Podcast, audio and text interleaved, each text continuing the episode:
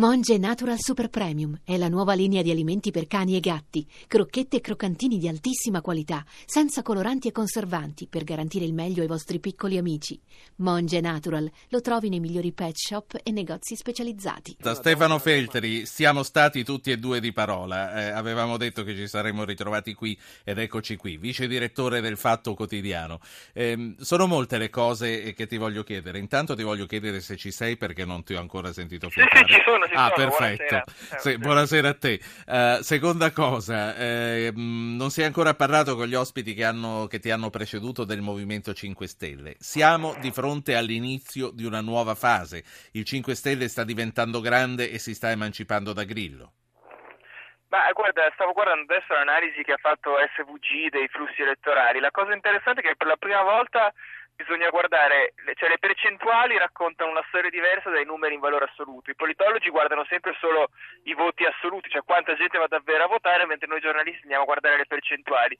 Se guardiamo i voti assoluti, 5 Stelle ha un po' di problemi, cioè in Liguria ha praticamente dimezzato i suoi voti rispetto alle elezioni europee da 201.000 a 120.000. Se guardiamo le percentuali un po' in tutta Italia noi vediamo che i 5 Stelle stanno diventando la vera seconda forza, cioè il centrodestra non esiste perché esiste Salvini che però non, non sfonda, cresce in molte regioni, cresce molto in Toscana, ma non, sembra diventare egemone di un centrodestra sì. minoritario. Quindi c'è un bipolarismo di fatto tra centrosinistra, cioè PD, e Movimento 5 Stelle.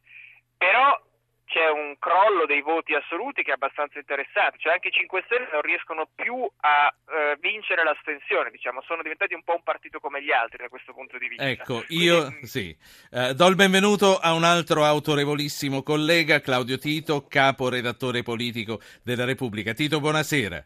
Buonasera, buonasera a tutti. In Liguria il PD ha perso il 12%, in Veneto più del 16%. Le due donne immagine di eh, Matteo Renzi, insomma, non hanno avuto una grande performance. Credi che Renzi accetterà qualche tipo di responsabilità in questo? Beh, eh, oddio, eh, dovrà farlo, e dovrà farlo per il semplice motivo che lui è il segretario del Partito Democratico e quindi eh, la, la, responsabilità di, di, di, certe candidature ricade anche sulla sua testa. Poi obiettivamente il problema più che in Veneto dove la, la vittoria di Zaia era insomma, pressoché scontata, anche se, poi, anche se la Moretti ha fatto peggio di quanto un po' tutti eh, ipotizzavano. Eh, il vero problema naturalmente la Liguria, è una, una regione che era di centrosinistra, era guida centrosinistra, è stata persa ed è stata persa nel modo peggiore perché eh, Renzi la perde a causa sostanzialmente del, del, sì. del dissenso interno ed è un, un po' un modo eh, per dimostrare per la minoranza del PD eh, per dimostrare che la loro presenza nel, nel centro-sinistra è indispensabile per vincere. Allora. Quindi la, la, lesione politica è soprattutto questa. Feltri, stavi aggiungendo qualche cosa sì, perché no, voglio passarvi due ascoltatori. Sì, prego. Una cosa rapidissima. Secondo appunto l'analisi di SVG, questa cosa che ha appena detto Tito è vera soltanto nel senso che probabilmente ha favorito l'astensione, ma nei numeri non lo è, nel senso che il centro-sinistra, compreso Pastorino, ha preso 199.000 voti contro i 203.000 del centro-destra. Quindi il problema è che Renzi non è riuscito a convincere i suoi ad andare a votare e a compensare in qualche modo l'astensione del centro-sinistra, sì. cioè non è la minoranza del PD che ha fatto perdere Renzi in Liguria, è il PD nel suo complesso che ha perso. Cioè una volta Renzi avrebbe recuperato quei voti che certo. potevano essere tentati dalla sinistra aggregando, adesso non ci riesce più. Fatemi dar voce agli ascoltatori, Fabrizio, Cesare e Pierluigi, tutti veloci per favore, ascoltatori e ospiti. Fabrizio, buonasera. Sì, buonasera. Eh, io nel, nell'SMS eh, ho messo meglio Grillo che astenuto eh, perché fino all'ultimo non avrei voluto andare a dare... Lei, lei vedo che chiama da Ancona, una regione, sì. le Marche, che ha premiato più di altre sì. il Movimento 5 Stelle. Sì, infatti io ho dato il voto a Grillo in quanto non volevo darlo assolutamente né al centrodestra neanche al centrosinistra per quello che hanno fatto. Sì, quindi lei, praticamente... lei, è la testimonianza che eh, il cambiamento lo vede in una, in una scelta di questo tipo. Sì, volevo premiare la costanza di quello che loro dicono, mentre gli altri non fanno altro che essere delle bandieruole per circostanza o per attaccamento o per opportunità. Grazie signor Fabrizio. Cosa. Cesare Mantova, buonasera. Buonasera, buonasera a lei, dottore. Mi scusi innanzitutto se l'avevo disturbato, ma volevo intervenire semplicemente per questa cosa. Eh, le elezioni europee delle, del PD eh, hanno portato praticamente a un grosso successo del PD a oltre il 40%, causato anche, secondo me, da quei famosi 80 euro studiati ad hoc per poter avere un risultato sì. immediato prima ancora delle elezioni.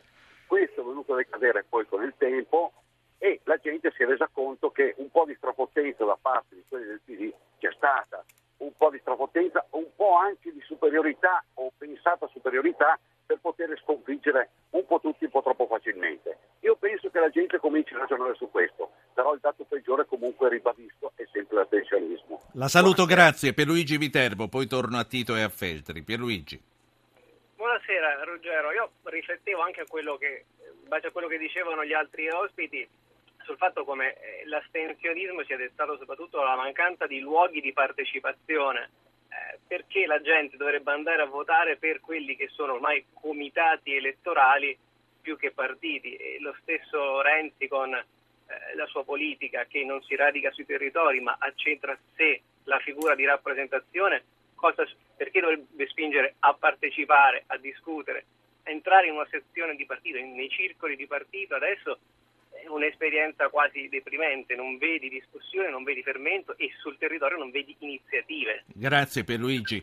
Eh, Claudio Tito, Stefano Feltri, eh, gli, noi possiamo parlare, fare tutti gli scenari che vogliamo, ma gli ascoltatori stanno dimostrando questa sera che la cosa che sta veramente a cuore è la disaffezione alla politica e l'astensionismo, il dato dell'astensionismo. Claudio Tito, tu come lo leggi questo?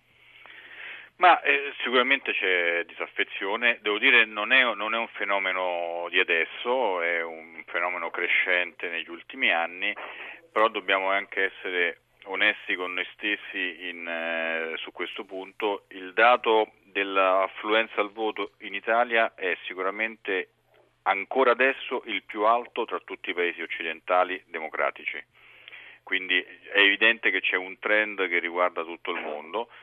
Per quanto riguarda la partecipazione politica, il punto vero è che non, non, non è che soltanto entrando nelle sezioni di un partito si è, eh, diciamo, si è depressi, il punto è che nessun italiano, cioè nessuno, buona parte degli italiani, non hanno alcun interesse a eh, impiegare una parte del loro tempo nell'attività politica, soprattutto i sì. giovani, e questo non capitava. Però io vorrei aggiungere due cose e rispetto anche a quello che diciamo prima e alle domande dei, dei radioascoltatori, in Liguria è vero che il PD ha perso in termini percentuali e in termini assoluti, però se ci fosse stato un candidato unico del centro-sinistra, quindi se non ci fosse stata la, candidatura di eh, Pastorino, la somma dei voti di Pastorino e Paita davano, diciamo, consentivano al centro-sinistra di vincere in Liguria. Il secondo punto è Grillo lo, lo dico anche al, diciamo, all'ascoltatore eh, diciamo, marchigiano di Ancona che eh, dice che ha premiato il, il Movimento 5 Stelle. Eh, il Movimento 5 Stelle rispetto a un anno fa, cioè sia alle europee, ha ridotto i suoi voti sia in termini assoluti sia in termini percentuali. E, a, per dire, nelle Marche il Movimento 5 Stelle rispetto a un anno fa ha perso quasi il 6%. Quindi diciamo, il, il, il, mm, il, premio dato al Movimento 5 Stelle dal punto di vista elettorale non c'è stato, c'è stato semmai dal punto di vista politico perché la discesa di tutti gli altri è stata talmente evidente, ad eccezione della Lega, che, che è emerso il Movimento 5 Stelle ma il premio dal punto di vista elettorale al Movimento sì. 5 Stelle non c'è Tito. stato. Allora, so che tu hai un impegno improrogabile, quindi ti saluto, ti ringrazio per essere stato con noi a Zapping questa sera. Capo, eh, Claudio Tito, capo redattore politico del quotidiano La Repubblica. Grazie, buona serata. Buonasera. Stefano Feltri, eh, vorrei concludere anche con te una riflessione su quello che ci hanno detto gli ascoltatori e sull'astensionismo. Poi ti voglio chiedere, a proposito di questi personaggi che governeranno le regioni per i prossimi anni. Chi è il più Frank Underwood di tutti questi leader regionali? De Luca o Emiliano o qualcun altro?